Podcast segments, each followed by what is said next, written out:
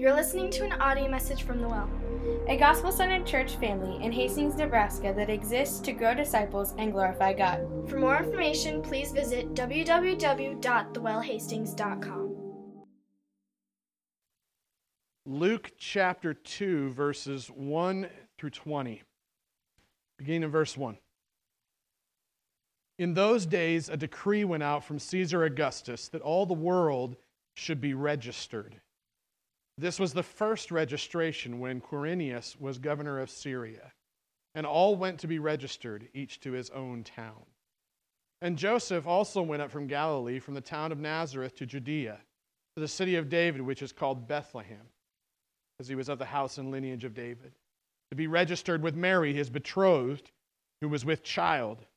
And while they were there, the time came for her to give birth, and she gave birth to her firstborn son wrapped him in swaddling cloths, and laid him in a manger, because there was no place for them in the inn. And in the same region there were shepherds out in the field, keeping watch over their flocks by night. And an angel of the Lord appeared to them, and the glory of the Lord shone around them, and they were filled with great fear. And the angel said to them, Fear not, for behold, I bring you good news of great joy that will be for all the people. For unto you is born this day in the city of David a Savior who is Christ the Lord. And this will be a sign for you. You will find a baby wrapped in swaddling cloths and lying in a manger. Suddenly, there was with the angel a multitude of the heavenly host praising God and saying, Glory to God in the highest, and on earth peace among those with whom he is pleased. When the angels went away from them into heaven, the shepherds said to one another, Let us go over to Bethlehem and see this thing that has happened, which the Lord has made known to us. And they went with haste and found Mary and Joseph and the baby lying in a manger. And when they saw it, they made known the saying that had been told them concerning this child. And all who heard it wondered at what the shepherds told them. But Mary treasured up all these things, pondering them in her heart. And the shepherds returned, glorifying and praising God for all they had heard and seen as it had been told them. And at the end of eight days, when he was circumcised, he was called Jesus, the name given by the angel before he was conceived in the womb. This is the word of the Lord to us today. Amen. Let me pray. Father, thank you for your word. And we thank you for the privilege that we have uh, in this country to be together on a day like this, to hear from your word and to celebrate the coming of your Son into this world.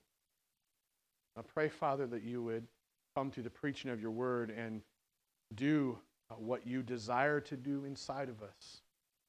And Lord, we ask that you would come and do a work of transformation inside of us, that you would bring healing where there is brokenness and hurt and wounding, that you would bring peace and comfort where there may be anxiety and brokenness and fear. We pray that you would come and confront places of our hearts where there is rebellion and sin, and that you would call us to holiness. And most of all, Father, in the midst of all of this, we pray that you would uh, cast a gigantic picture of who Jesus is, and that you would lead us to the foot of the cross, to the doorway of an empty tomb, resting in the promise of heaven. So, God, I pray that you would do all of that and then some. Lord, we love you. In Jesus' name, amen. You may be seated.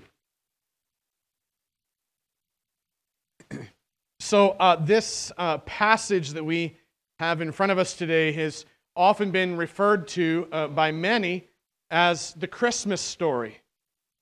Uh, Christians um, over the years have, have made a tradition out of reading this story either on Christmas Eve or on Christmas Day.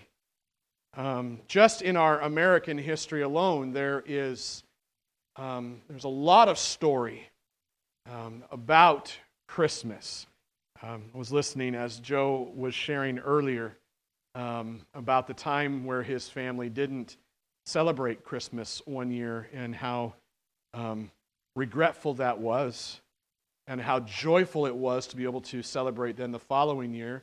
Um, might be something that some of you don't know that uh, there is a period in our American history uh, in Boston, Massachusetts, where Christmas was outlawed for uh, 22 years. And if you were found celebrating Christmas, you would be fined five shillings. Can you imagine that that's a part of our history? Um, a history that was founded on Judeo Christian values, uh, so the statement goes, right? This is a beautiful story, though, um, that we just read. But the reality is that this story that we just read um, was not conceived in an American cultural construct. It just wasn't. Um, take a look with me first at verses 1 through 5 and look at the cultural context of the birth of Jesus. Jesus was born into a cultural context that was hostile to God. Uh, the Roman Empire um, was no friend to God. Uh, they were no, uh, no friends of God's people either. Um, the Roman Empire uh, was known for its oppression, uh, for its cruelty, and for its social injustice. And that's the culture that Jesus was born into. Now, there are some similarities to the culture we live in today for sure. And, and I would pray that the Holy Spirit would help to make those connections for you. But notice that um, Luke explains here that, that the leaders of that empire, the Roman Empire, um, that they're calling for uh, an, an empire wide registration of every person. That's that Luke sets the context culturally for Jesus' birth. It's an empire wide registration of every person. Now, the common thought here is uh, that the empire wanted to tax its citizens, right? Um, but the problem is that Rome needed to know whom its citizens were uh, before they could get the job done. And to know who your citizens are if you're going to tax them. Now, um, taxes is a uh, you know a topic that makes most of us fairly uncomfortable, if not outright frustrated and angry. Um, but the reality is this taxation, uh, it's not necessarily wrong, um, even if it does cause a lot of frustration in us. It's not necessarily wrong from a biblical standpoint. Okay, there are um, more than enough passages throughout the Bible that speak to a form of government that helps to hold people accountable for making a contribution to a thriving and healthy society. Uh, but I can assure you, uh, Rome, Rome was not the poster child for a biblical form of government. Um, history shows us over and over and over again, if you do the study, that Rome was an oppressive, cruel, and unjust form of government that actually only existed to advance the power and the pleasure of its officials at the expense of its constituents. Now, you might find some connections between that statement and what we experience today at times, um, but that's the reality of the uh, Roman Empire. So, so, so Rome uh, had no respect for God. Rome had no respect for God's ways, and, and Rome had no respect for God's people. Um, but here's the reality when you look at these first five verses, what you see here is this um, truth shining through that, that, that, that, that, that existence of that governmental system, uh, it doesn't stop God from doing what he's always planned to do. Um, this, this whole thing that's taking place in these first five verses is meant to show us that, that, that God works through failed and corrupt forms of government to bring about his purposes for salvation. Rome's uh, registration for taxation campaign, that's what I would call it, but many other, I think, authors have called it as well. Um, Rome's registration for taxation campaign, man, it, all it did was all it did was serve to advance the cause of the kingdom of God. Why? Uh, because it forced Joseph and Mary to take a trip. Now, I imagine the trip would have been highly frustrating for uh, Joseph and Mary being um, pregnant. Um, and I don't know what the distance was uh, from Nazareth to Bethlehem, but it was a distance for sure for them to travel, and they didn't have the comforts of our travel systems today, so it would have been on foot. So I'm sure it would have been frustrating for them, but at the end of the day, God used this um, for his own purposes.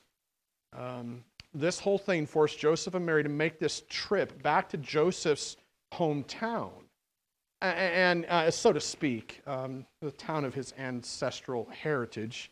Um, and, and, and here's the deal in, in Joseph's hometown of Bethlehem, which was the city of David, um, um, the, the stage gets set for the fulfillment of centuries old prophecies regarding the birthplace of the Messiah. Uh, not only the birthplace, but also the family bloodlines, the lineage. David's name is mentioned a number of times in this text, and all throughout Old Testament passages, the prophecy pointing to this day all pointed to the lineage of David and a birthplace called Bethlehem. Isaiah is a good place to turn to to find some of these. What you find, what we just read in this, uh, or that we just sang in this song a little bit ago, that all of the hopes and fears of the years were culminating in thee, meaning in Jesus, this birthplace in Bethlehem. It's interesting that we sang two songs about Bethlehem this morning um, to then land on this text. So, this is a fulfillment of centuries old prophecies taking place. And, and the point of this first section, the point of this cultural context is, as I said before, that God continues his work regardless of the evil institutions or the evil plans of this world. Nothing stops God, nothing hinders God's plans for salvation. Now, as you think about that, look at point number two in verses six through seven. Notice that in this culture, maybe similar to the culture that we live in today, once again, but just putting our heads in the culture of the day where this actually happened, notice that the, the culture had no room for a Savior. No room for a Savior. I can imagine the, uh, the busyness of that uh, city, uh, Bethlehem right? I just imagine how busy it was during that season of registration for taxation. Uh, here's the reality uh, in Bethlehem at this time, it wouldn't have been a festive season at all. Um, I don't think that um, tax season for us is typically all that festive either. Um, but in, in, in this culture, uh, it definitely was not festive, okay? There were no Christmas trees with decorations. Uh, that tradition came about uh, much later and could be argued um, that it didn't have Christian roots to begin with. Just depends on which scholar you're looking at. Um, so there wouldn't have been Christmas trees with decorations. I don't think there would have been any family reunions necessarily taking place, except for people were going to their hometowns. So there could be an argument for that, but not like we're doing during our tradition of Christmas celebration. Uh, the stores on Main Street probably would not have been overloaded with customers looking for last minute gifts. Um, they might have been buying some supplies from, for their travel. Um, and according to, uh, I think, most historical accounts, uh, it, it probably wasn't even December 25th. Now, there's a lot of study you could do there. Um, there are portions of the early church between um, the, the, time of Jesus' death and resurrection and, the, uh, and about the fourth century. Uh, in, in those areas, you can find some, some early like church fathers writing, and, and some of them would say that they actually would celebrate Christmas, the birth of Jesus, on March 25th, which they also believed was the day of his death. Um, so they tried to celebrate both on the same day, which was kind of interesting. There's, that's one among a myriad of writings about what did or could have possibly happened in regards to the day that they celebrated the birth of Jesus. So uh, the reality at the end of the day, as muddied as it all is, it just seems to appear that December 25th might not have been the day that Jesus was born. It's possible. Um, there is one early church father, I think his name was Augustine Pretty sure it was Augustine who swore that it was December 25th. I don't know why or how he knew that. Um, uh, long story short, my point being, um, not certain that it was December when this was happening. Nevertheless, the town of Bethlehem uh, would, would have been full of people. And they were coming into town not to celebrate the birth of Jesus, they were coming into town to register for the impending taxation campaign. Can you imagine the frustration under the surface? Imagine how frustrated the culture was at that time. Frustrated by a ruthless government, frustrated that there would be no space at the local hotels. Um, that would have been the place that uh, Mary and Joseph would have found themselves in, I think. I mean, I, if you've had a baby, or if you've known someone who's been pregnant, and you think about the frustration of what it would be like to be nine months pregnant, ready to give birth, and trying to think about a comfortable place to be, to then find the only place that you could actually stay and give birth to be in a place that uh, fed animals, right? Um, at least it was warm, I think, and dry. Um, but it definitely wasn't a five star hotel or even a one star hotel for that matter. Um, but at the end of the day, what we learn in this uh, portion here, and we're looking at verses 6 and 7, um, is just what we've been thinking about all morning already. It's this truth that Jesus, the creator of the universe, think about this, put this mindset on yourself for a minute. Uh, the creator of the universe, of the King of Kings, uh, as Andrew said, um, uh, the king comes to be born as a baby in this season to later die for sinners, right? Like, that picture is such a contrasting picture. It's, it's meant to cause some angst inside of you. It's meant to cause some frustration inside of you. Like, it should not be this way. That's what this should cause us. The King of Kings, the creator of the universe, the Lord of Lords, the Savior of mankind. He gets born into a culture that has no room for a Savior, no room whatsoever. He should have received the welcome of a king, but instead he was born into obscurity and humility. He came from a comfortable place in heaven to a very uncomfortable place here on earth. It's something that for most of us, it's hard for us to conceptualize. When we think about the idea of church and we think about comfort. But could I propose that maybe being a Christian and being a part of a church is actually more about our discomfort? Really this whole picture of Jesus coming in obscurity and humility, it's really a, a foreshadowing. It's, it's a foretaste. It's kind of like a little appetizer dish right before you get to the main course, right? It kind of whets your appetite, gets you thinking about what's coming next. This whole picture of Jesus being born into obscurity and humility, it's a foreshadowing of the cross that Jesus is going to bear for the penalty of our sin. You see, on the cross, Jesus would die alone. And he would die humiliated. Why? Why would he die that way? Well, there's lots of great reasons you can give, and the central reason is for our sins. Yes. But the reason that he would die alone, the reason that he would die in humility is because of this simple truth. Humanity has no natural room for the Savior in her heart. That's the truth. If you and I are honest with ourselves, the reality is that deep down inside of our hearts, we have no natural room for Jesus. We have room for our selfishness. Those rooms are built up and fortified. But room for Jesus, that takes an act of God. Create.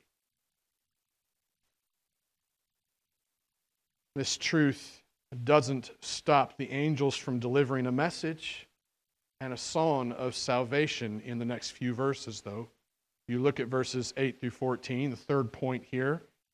As you see the message in the Song of the Angels.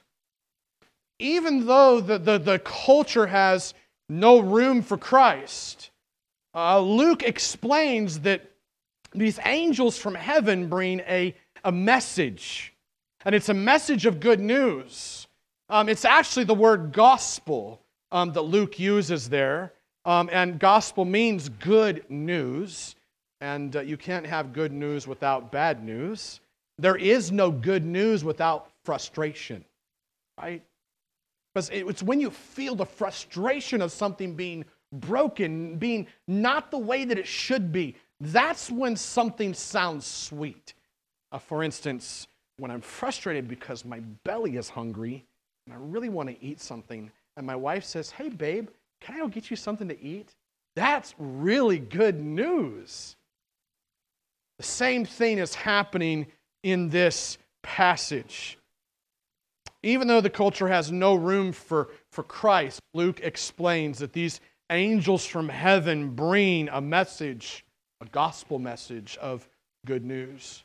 And they bring a song of praise to the shepherds in the fields. Now, the shepherds are an interesting bunch of people. I think you'll find a connection to them just as much as I did. Uh, we often romanticize the picture of the shepherds. Uh, for lots of good reasons, uh, we think about Jesus as our chief shepherd or the good shepherd. we think about David, who was a fantastic shepherd. but the reality uh, is that uh, uh, the shepherds in the scriptures, uh, if you were to go back and just set yourself in that cultural construct, uh, the shepherds there, um, they were, you know, cultural outcasts. That would be the way to say it. They were like cultural outcasts.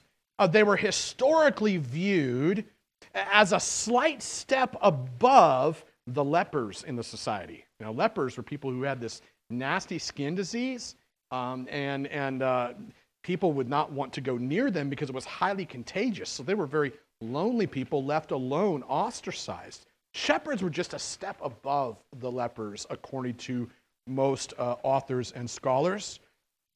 they were historically viewed as um, uh, beggars and thieves. Uh, street thugs would be um, an, an, another way of saying it. Or you could say homeless wanderers. Um, that's how um, the, uh, the scholars would describe this group of people. now, you would expect, I think, if you were to think about this, you would expect the announcement of the birth of Christ to be made in the royal courts, right? Of the rich and the famous and the powerful. The King of Kings is coming, right? The Lord of Lords is going to be here. We've waited for him forever. This is the man that's going to set us free. You would expect that announcement to be made Fox News or CNN, whichever side you espouse to, right? Um, that's what you would expect. And the message of the gospel is definitely for everyone from every social economic background. but the reality of this text was that we learn that the announcement of Jesus' coming was first preached in relative obscurity.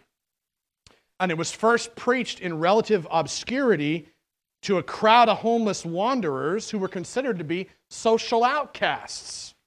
That's who God sends the message to. Now, this is something important for us to, to understand because I think we oftentimes get a view of important messages coming to important people. So it's easy for us to believe, like, I'm not that important. Um, and it's good to have that sense about us in a humble and humiliative way, but not in a self destructive way. Because the reality is that God chose to send his messengers to those of us who flat out do not deserve to hear the message. This message was first preached in obscurity to a crowd of homeless wanderers who were considered to be social outcasts. And the message that the angels preached the, the announcement that they gave, it's as timeless and as true as the Savior it points to.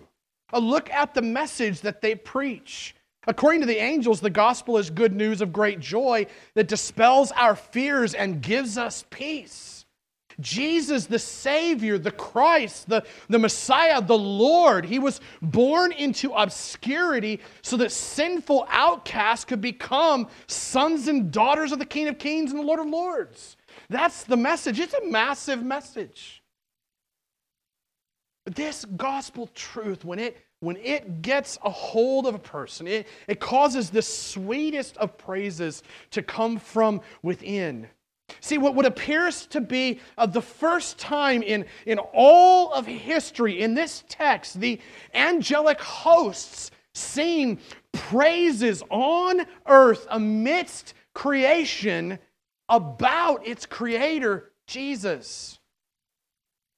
I can't imagine what this moment would have been like out in the fields. Certainly wasn't a silent night. Certainly wasn't silent. The entire heavens were full of the praises of these angels about the kings of kings. the angel's song um, gets right to the heart of the message of the true gospel. You notice this line in their song, which says, Glory to God in the highest, and on earth peace among those with whom he is pleased. Notice that last phrase peace among those with whom he is pleased. There is tons and tons of scholarly uh, agreement that that final phrase, peace among those with whom he is pleased, that the most literal way of saying it would be to say, Peace to those whom God has chosen for his good pleasure. It is one of the, uh, um, one of the clearest examples in the Gospels of the doctrine of what it means to be chosen by God, to be elect. That's a fascinating doctrine to know that God would come and point at you like you were a lost kid, a left alone kid at a, uh, in an adoption home and say, I want you, choose you. That's the picture of the doctrine of being chosen, the doctrine of election, and it's clear here. Peace among those with whom he is pleased.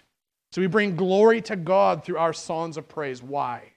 Why would you bring glory to a God that you could choose? Why? Why? We wouldn't. We would bring glory to ourselves for our choosing. That's what we would do. I decided this day to follow God. I am God. That's ultimately what's taking place. But in the doctrine of election, you find that God, despite all of your mess, comes and puts his hand on you and says, I choose you to be my son. I choose you to be my daughter, despite all of your failings and despite all of your mess. What does that cause within you? That's a picture of mercy. That's a picture of grace. I could never choose God had He not chosen me first. This is a verse that reinforces that.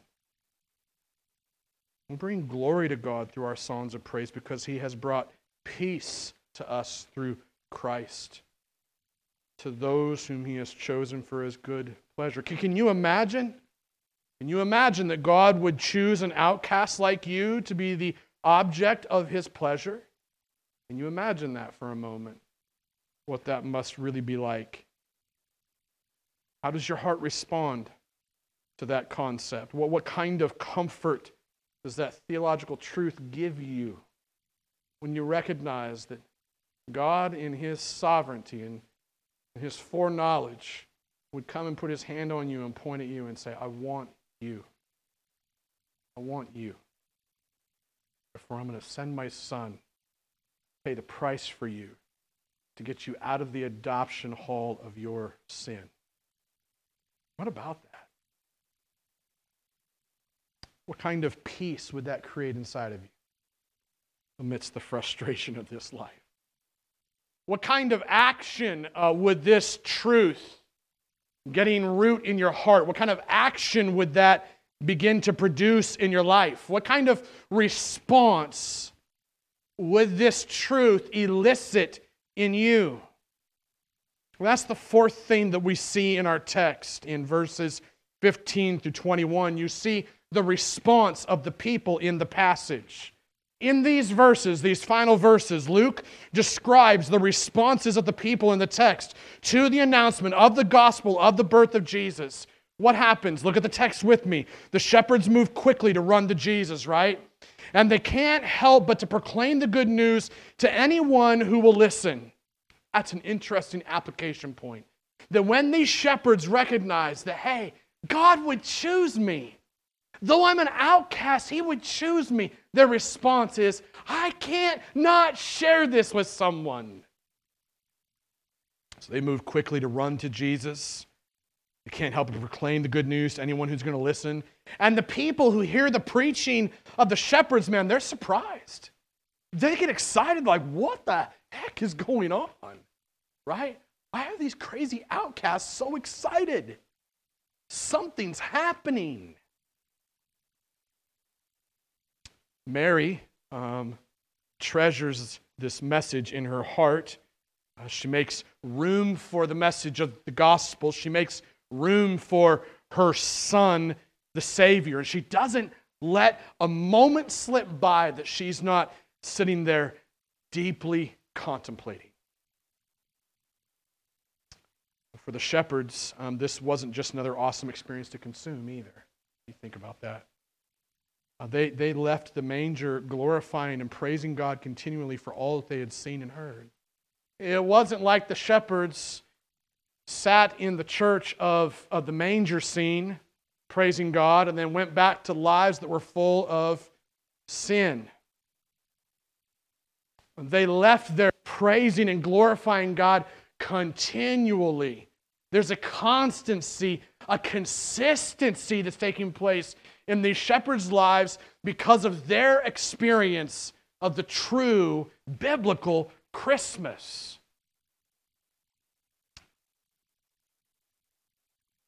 They left the manger glorifying and praising God continually for all they had seen and heard. And at the end of eight days, Joseph and Mary acted obediently to the previous instructions from the Lord regarding the name of their son as they followed those instructions, followed the scriptures for circumcision obediently. It's a massive picture of response. Response is something that we think about, that we deeply internalize, that then works its way out into the activities and the actions of our lives. It's called transformation. It's transformation of the way that you think and the way that you feel deep down inside, the things that you long for, and then it's transformation of the way that you now live. That's the whole picture of what we're seeing here. The summary response of this text is simply this the shepherds run to Jesus. The shepherds proclaim the gospel. People uh, who witness all of this stand in awe of it. Imagine the neighborhood around us standing in complete awe because the message of the gospel is not only on your lips, but it's also on your life in its actions. Imagine that if our, if our neighborhood, our city, our state, our nation, the world could see Christians living out the Christian message. Imagine the change that could take place.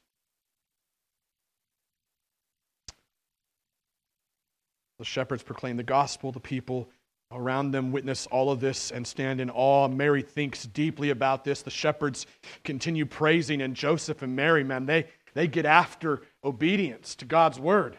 They just get after it. All this happens why? Because unto us is born this day in the city of David a Savior who is Christ the Lord. The way that Luke couples the titles for Jesus here Savior, Christ, Lord, and even the name Jesus. There's so much meaning there that I wish I had time to go into. I just challenge you do a study of those titles and the way that Luke couples them here. It's absolutely fascinating for our picture of who Jesus is and who the Christmas season is really about. In conclusion, I just want to end by saying of this. I absolutely love the Christmas season. I love it. I love it for a lot of different reasons. I love all the traditional trappings uh, that our culture has attached to this holiday. Uh, I love the lights, love the trees, I love the gift giving. Um, I love the food. Uh, you all know that. I, I love the family get togethers. Um, but, but, but even more than all that, I have to tell you that I love Jesus. I really do. I love Jesus. I can't get past this picture that he would come and that he would choose broken, sinful me. I can't, I can't get past that picture. I love the opportunity that this season provides for slowing down and soaking in the, in the story of the Savior who came to this sin soaked earth to ransom sons and daughters into the family. I grew up in a broken family, really, really broken. Sometimes Christmas um, brings up some of that again for us, doesn't it? We, we talked about that this morning in our prayer time. For all the beauty of this season, this um, season tends to reveal some of our deepest frustrations, doesn't it? Like, what frustrates you? Ask that question again. What, what frustrates you? I've found myself at times frustrated over the presence of broken families, um, frustrated over mental illness, and frustrated over poverty, frustrated over physical limitations, bad health worldwide conflict, homelessness, natural disaster. One thing that's frustrated me an awful lot lately is all the political unrest in our country, all the division. The impeachment trial thing has frustrated the ever living but Jesus out of me, if that's even a word. Word. It's just frustrating. We just live in a frustrating time, don't we? For so many reasons. And we all get frustrated about some of the same things for different reasons. How about that? That's kind of funny, isn't it? There are a lot of things to be frustrated about in this life. And you may not naturally uh, read this passage and think uh, frustration. Um, uh, but the reality is that I think all throughout this passage, there's a lot of frustration in and amidst the juxtaposition of the celebration. The reality is that frustration, though, isn't necessarily wrong. Uh, frustration can be a catalyst for change. Frustrated about something, it shouldn't be this way, it should be that way. Be a catalyst for change. Frustration can reveal what you long for. Uh, it can remind you that this life is temporary, um, which can add more frustration because you realize death is around the corner for all of us at some point. So it can add more frustration, but it can also give you great peace to know this life is not all there is. Because if this life was all there is, it would be pointless, right? Frustration can lead you to the foot of the cross, can lead you to the doorway of an empty tomb, and it can lead you to set your sights on the hope of heaven. Simply put, if you look at this text, frustration can put you in the place of the shepherds. You think of the shepherds and how frustrating it would have been to be them. Working their fingers to the bone day in and day out, but still living in that place of being the outcasts of society. And yet, the dispelling of that frustration as God comes and reveals himself to them. I spoke about the frustration of the people of Israel living under the uh, rule and the reign of an oppressive government. Well, we live in some of that today. You may not attach the words oppressive to it, but we live, as I talked about a minute ago, in a politically unrested system that causes frustration that we have a part to play in, but ultimately, at the end of the day, God is sovereign over that. There's frustration there, much like Israel. Uh, Mary and Joseph, you, you can probably sense their frustration as they're making this trip. But the reality for all of them is that they heard the sweet words of the gospel that basically says that unto us is born this day in the city of David a Savior who is Christ the Lord. Those words are like a healing balm into all of that frustration. I pray that God would use those words in whatever area of frustration you feel in your life this morning. because there is a sweet release of praise that happens when you realize that Jesus came into this frustrated world as a humble baby in a manger with no fanfare. And he did this on purpose. This was not by accident. He had your picture in his pocket. He came for you because he chose you before the foundations of the earth were laid. So he did this on purpose so that he could live a, a, perfect life, a sinless life, and then die and then be resurrected and then leave us with a promise and a hope of his return. Why? So that outcasts like you and I could be called sons and daughters of God with the hope of heaven for all of eternity. Isn't that something to celebrate? I'd celebrate that all day long. I celebrate that all day. Pray with me. Father, thank you for your word. Pray, God, that you would um, take this word and that you would um, cause a work of transformation inside of us whereby you might reveal to us the frustrations that we walk with and remind us of the truth of the coming of a Savior into this world, into a place filled with frustration, so that he might bring peace as the Prince of Peace.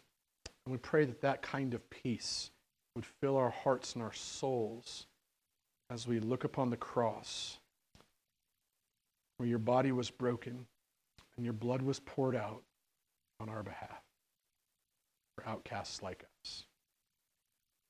We pray that in Jesus' name. Amen. You're listening to an audio message from the Well, a gospel centered church family in Hastings, Nebraska that exists to grow disciples and glorify God. For more information, please visit www.thewellhastings.com.